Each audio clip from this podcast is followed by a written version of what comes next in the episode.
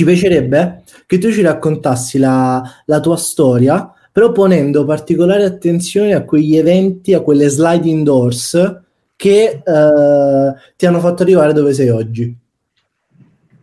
Allora, eh, eh, semplicissima come domanda perché quando anche l'avete fatta, cioè quello letta in, in anteprima, effettivamente io mi sono trovata a fare questo lavoro, mi sono trovata in questa posizione, io volevo fare tutt'altro nella vita. Come siamo partiti, così uno inquadra un po' meglio il discorso. Allora, noi eravamo studenti universitari, Emilio ingegneria, io scienze biologi- eh, biologiche, lui ingegneria nucleare. Gli hanno fatto vedere supercomputer e lui, tornato dalle lezioni, dice: eh, Ma deve essere possibile creare con hardware standard un supercomputer e questo precludeva tutta una serie di eh, possibilità ai piccoli gruppi di ricerca. E noi abbiamo detto, vabbè, proviamo. E provando, provando abbiamo creato E3Cube, cioè nel senso, non è stata...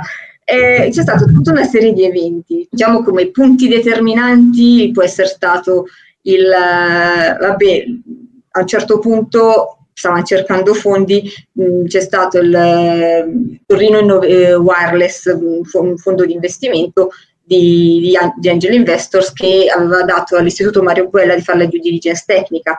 E l'Istituto Mario Guella aveva detto che il nostro sistema non avrebbe mai funzionato. E c'è l'ingegnere Scopigno dell'Istituto Mario Guella che secondo me mi odia però e lui mi fece la telefonata dicendo no, guardi mi spiace non potrà mai funzionare il vostro sistema. E io dico ma è sicuro e fa, ah sì, guardi, no, dico, è sicuro, ciò che lo sta dicendo, è sicuro, ma sì. Io dico, allora lo spiega al mio cliente in Texas che sono quattro mesi che lo usa per un progetto militare, cioè giusto per capire il non funziona dove. La cosa che è stata determinante, che a un certo punto era il 2014, e siamo arrivati a un punto in cui Emilio ci siamo guardati in faccia, eravamo a San José nel nostro primo ufficio e abbiamo detto, questo è il punto in cui o andiamo avanti, però se andiamo avanti si arriva fino in fondo Oppure se torniamo indietro, vabbè, è stato divertente, diciamo, è stato il punto di non ritorno. Quella forse è stato il punto più significativo che io posso dire mi ricordo, perché il resto è stato, senza sminuire la cosa, mm, però tutta una serie di eventi che come sono capitati ce li siamo vissuti.